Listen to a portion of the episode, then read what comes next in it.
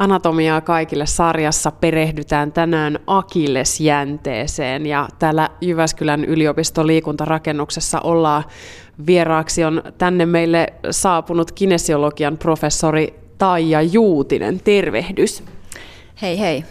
Mitä on kinesiologia? No se tulee oikeastaan sanasta, äh, latinankielisestä sanasta kinesiologos, joka on niin oppi liikkeestä. Monet maailmalla kinesiologian professuureista on muutettu nykyään biomekaniikan professoreiksi itse asiassa. Että se on, tämä on historiallinen oppituoli itse asiassa. Sä tulit tänne kanssani keskustelemaan akillesjänteestä, koska olet kuulemma yksi varmaan Suomessa parhaiten asiaan perehtyneistä ihmisistä. Ää, aloitetaan siitä, että mikä on akillesjänteen rakenne. Sehän on siis tuolla meidän jalassa ja kantapään ja pohkeen välissä oleva semmoinen ohut kohta, mitä jokainen voi tietysti itse kokeilla. Mutta mikä se rakenne on? No se kiinnittyy tosiaan kantaluuhun ja, ja sitten se toinen pää kiinnittyy itse asiassa kolmeen eri lihakseen. Kaksipäiseen kantalihakseen ja leveään kantalihakseen. Ja tota, latinankieliseltä nimeltään triceps surae lihakset. Ja, ja senpä takia akillesjänne itse asiassa onkin kolme jännettä yhdessä, ää, koska se joutuu kaikista niistä kolmesta osa lihaksesta niin sen voiman välittämään sitten kantaluuhun. Niin, eli se tulee niin kuin ikään kuin kolmesta eri lihaksesta ja jokaisesta semmoinen oma osionsa, eli se koostuu kolmesta, siitä tulee semmoinen nippu, niinkö? Kyllä joo, ja ne ei ole ihan itsenäisiä nippuja, vaan ne on ö, tavallaan punoutunut ikään kuin köydeksi ja ne vähän kiertyykin ihan niin kuin köysi ja niiden jänteiden välillä, osajänteiden välilläkin on sidoksia, että osittain ne pystyy liukumaan toistensa suhteen, mutta silti ne liikkuu aika tavalla niin kuin yhdessä kuitenkin. Mulle tuli nyt tästä mieleen, että jos rakenne on semmoinen köysimäinen, niin tuleeko osa siitä akillesjänteen pienestä joustavuudesta sit just tästä rakenteesta vai onko ne muut ominaisuudet? No on ajateltu, että sekin voi olla osatekijä ja, ja sillä lailla niin kuin, se voi osittain niin kuin, vaikuttaa myöskin niin kuin, siihen nilkan tai kantaluun kiertoon, että, että miten se sitten tapahtuu. Mistä rakennusaineista akillesjänne on tehty? No siellä on tietysti jännesoluja, jotka on aika pieni osa siitä jänteestä, mutta ne solut tekee niin sitä solun ulkoista materiaalia, jota suuri osa siitä jänteestä on. Se on semmoista valkoista ainetta, ähm, jota voi tietysti, jos kaupan lihatiskiltä ostaa lihaa, niin siellä on, voi olla jänteitä mukana, niin ne on semmoisia vaaleita, koska siinä ei ole niin paljon verisuonia. Ja tästä valkoisesta aineesta suuri osa on ykköstyypin kollageenia, jopa 90 prosenttia voi olla sitä. Ja se on se materiaali, joka tuo sitä vetolujuutta siihen jänteeseen. Mä oon aina ajatellut jotenkin sillä tavalla, että kun meidän lihakset ja lihassyyt ja kaikki on pakattu siihen sidekudokseen, että se jänne olisi jotenkin sen meidän lihaksia ja oikeastaan kaikkia ympäröivän sidekudoksen jatke. Onko se näin vai onko se sitten vielä jotenkin spesifimpi, omanlaisempi juttu? No se jännehän kyllä voidaan niinku katsoa, että on olemassa niin jännelihasliitos, josta se muuttuu lihakseksi pikkuhiljaa se jännemateriaali tavallaan muuttuu erilaiseksi ja lopuksi tulee ne lihassolut sinne. Ja toisessa päässä sitten taas luun kiinnityskohdassa, niin siellä on semmoinen entesis, enteesi, olisikohan se suomeksi sellainen, ennen kuin sitten tulee luu, luu niin kuin, siellä toisessa päässä. Sidekudoskalvothan ympäröi lihaksia ja jänteitäkin ja, ja se on vähän niin kuin sellainen sukkahousu, jos ajatellaan, että kun venytät yhtä kohtaa, niin sitten se venytys tuntuu niin kuin useassa kohdassa sitä, että semmoinen niin kuin, elastinen verkosto yhdistää kaikkia rakenteita. Mistä muuten tulee hei nimi Akilleen kantapää, tiedätkö sen? Joo, se on sieltä kreikkalaisesta mytologiasta ja Akilleus-nimisestä sankarista, jonka kehossa se kantapää oli ainoa kohta, joka ei ollut haavuttumaton, niin siitä se, se niin tulee se sanonta, että tämä on sun akilleen kantapää, eli sun heikko kohta tavallaan. Mutta akillesjänne on ihmisen vahvin jänne, että se ei ole mikään heikko kohta. Niin, toi on kyllä hyvä, hyvä huomio. Akillesjänne, kinnerjänne, kantajänne, sillä on monta nimeä, mutta tämä akillesjänne on varmaan se tyypillisin. Kuinka vahva on akillesjänne? No, meillä on täällä tehty mittauksia. Mun ohjaaja Paavo Komi aikoinaan mittasi jo semmoisella solkianturilla ihmisen akillesjänteen voimia ja hänen mittauksissaan tota, suurimmat voimat oli no 900 kiloa oli se vetolujuus, mikä sillä, sillä jänteellä niissä mittauksissa saatiin. Eli semmoisen pikkusen henkilöauton verran voisi olla. Kyllä vaan. Ja, ja semmoisia voimia meidän liikkumisessa tulee. Esimerkiksi juoksussa, varsinkin päkiä juoksussa esimerkiksi, tulee aika kovia voimia sinne akillesjänteeseen. Miten se on sitten mahdollista, että akillesjänne voi revetä, niin kuin David Beckhamilla? Menikö se jopa poikki, mutta tota, et, miten, what? No sen takia onkin ajateltu, että terve jänne ei, ei voi, voi revetä. Akillesjänne itse asiassa, ähm, vaikka se on vahva ja, ja tota, se murtumalujuus on kuitenkin aika lähellä sitä maksimia, missä me voidaan sitä akillesta kuormittaa. Et se, se, se, semmoinen suoja vyöhyke sillä akillesjänteellä on ehkä pienempi kuin muilla jänteillä. Ja sen takia, niin kuin, ää, jos tulee äkillisiä kovia kuormituksia, niin se voi napsahtaa poikki, mutta toisaalta sitten on vahva ajatus siitä, että siellä pitää olla jotain degeneratiivista prosessia meneillään jo ennen, että se ei ole palautunut aikaisemmista kuormituksista ja on heikentynyt sitten sen takia. Mm. Minkälaiset asiat heikentää akillesjännettä? No siellä voi olla vaikka jotain tulehdustiloja esimerkiksi tai mikrorepeämiä, osittaisia repeämiä ja ne ei välttämättä ole edes kivuliaita. Mikrorepeämiähän syntyy esimerkiksi vaikka urheillessa. Se on aika tyypillistä ja niin kuin sanoit, niin ne harvoin on kivuliaita. Pystyykö ihminen mistään itse tietämään, että missä kunnossa hänen akillesjänteensä on? No tietysti, no kyllähän se tunne on tietysti ensimmäinen asia, mitä mä itse ainakin ajattelen, että eh, jos tuntuu hyvältä, niin kaikki on kunnossa ja siitä pitää lähteä. Hmm. Niin luottaa vaan siihen omaan tuntemukseen sitten. Palataan vielä pikkasen taaksepäin tuossa, kun puhuttiin akillesjänteen vetolujuudesta, niin, niin, niin minkälainen niin kuin rooli akillesjänteellä kaiken kaikkiaan on. Mehän käytetään sitä hyödyksi muun muassa, kun juostaan tai kävellään, että se on koko aika käytössä, mutta niin kuin, mikä se rooli on, mitä se tekee? No sehän venyy ja se palautuu sitten. Se on niin kuin jousi ja lihakset täytyy olla aktiivisia ja tuottaa voimaa, jotta ne saa venytettyä sitä jännettä.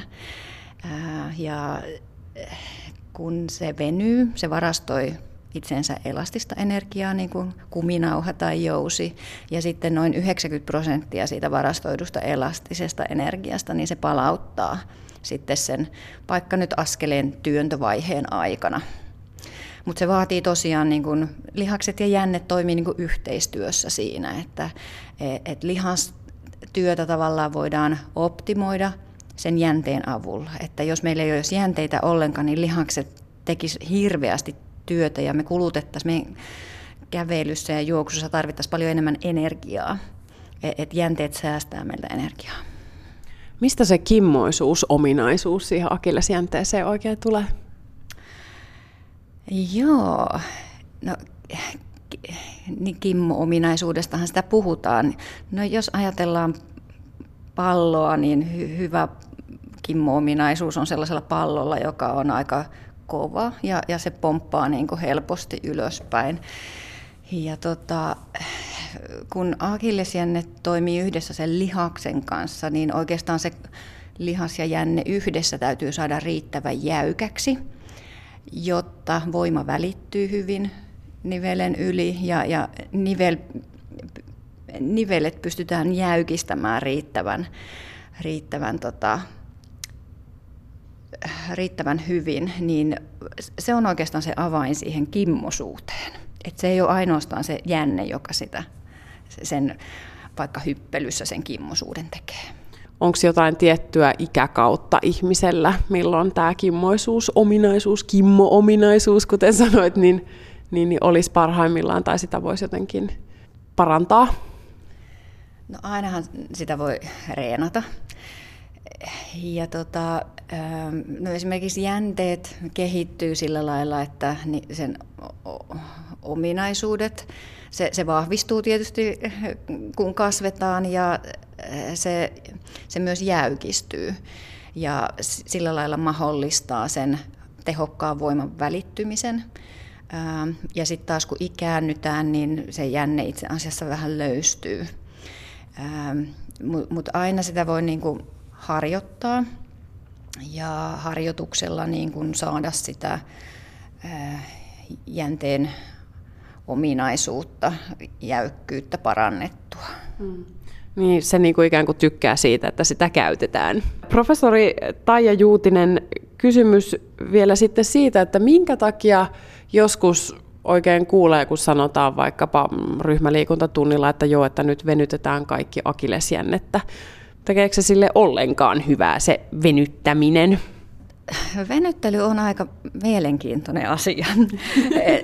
Siitä, se on semmoinen, jokaisella on siihen oma mielipide ja tutkimuksetkin on vähän välillä ristiriitaisia siinä asioissa. Mutta muutama faktajuttu on semmoinen, että, että, että jos sä levosta lähet liikkeelle, ja otat vaikka viisi askelta, niin jo niissä viidessä askeleessa se sun jänne on, on tavallaan niin kuin tehnyt venymis- lyhenemissyklejä tarpeeksi ja se on äh, semmoinen alkukankeus on siitä poistunut ja se toimii niin kuin sillä normaalilla äh, normaalialueellaan sillä, että miten se varastoi äh, ja, ja vapauttaa sitä elastista energiaa.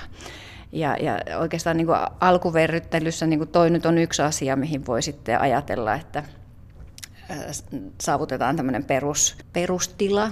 Ja tietysti alkulämmittelyllä on muitakin funktioita, mutta jos ajatellaan vain tämän jänteen kannalta. Ja sitten niin kuin tutkimuksissa kuitenkin, jos on tehty venyttelyharjoittelua, niin kuin pitkäaikaista venyttelyharjoittelua, niin ei juuri havaita jänteen ominaisuuksissa muutoksia. Mutta sitten sillä venyttelyllähän on tietysti muita hyödyllisiä, liikelaajuudet säilyy tai paranee ja, ja voi jopa niin ajatella, että palautuukin ää, paremmin. Mutta akillesjännettä ei ilmeisesti tarvitse mitenkään erityisesti huoltaa, koska jo pelkästään se, että me kävelemme, niin se voitelee sitä ja antaa sille sekä, sekä sitä liikettä, venymistä, sitten se myös lyhenee. Eli siihen ei varsinaisesti tarvitse käyttää mitään erityistä huomiota vai? No se akillesjänne venytys, mistä sä varmaan, mitä, mihin sä viittaat, niin se on varmaan sellainen, jossa niin kuin, tehdään polvikoukussa ja vaikka vähän kyykkyasennossa ja yritetään saada kantapäätä maahan. Että se kohdistuu niin kuin soleuksen ja akillesjänteen, erityisesti niin kuin soleusosaan. Ja, ja soleuslihas on semmoinen... leveä kantalihas nimensä mukaisesti, jossa on paljon sisäisiä sidekudoksia ja ja tota, paitsi akillesjännettä, niin se venyttää myöskin sitä soleuslihasta ja niitä lihaskalvoja siellä. Niin äh, mä luulen, että äh, et se yhteisvaikutus siinä on se, mikä tuntuu hyvältä sitten siinä venyttelyssä. Hmm. Mitä akillesjänteelle käy sitten, kun me vanhenemme? Se jänte, jännemateriaali muuttuu. Ja kollageenisäikeet on, on, on tota, tai molekyylit on, on toisissaan kiinni sellaisilla sidoksilla. Ja osa niistä sidoksista muuttaa muotoaan ikääntyessä ja ne jäykistyy. Ja tota, tällä lailla niin kuin mikrorakenteessa, kun me katsotaan, niin sen pitäisi jäykistyä, mutta paradoksiaalista on se, että kun mitataan sitten niin kuin koko jännettä, niin se itse asiassa on löysempi.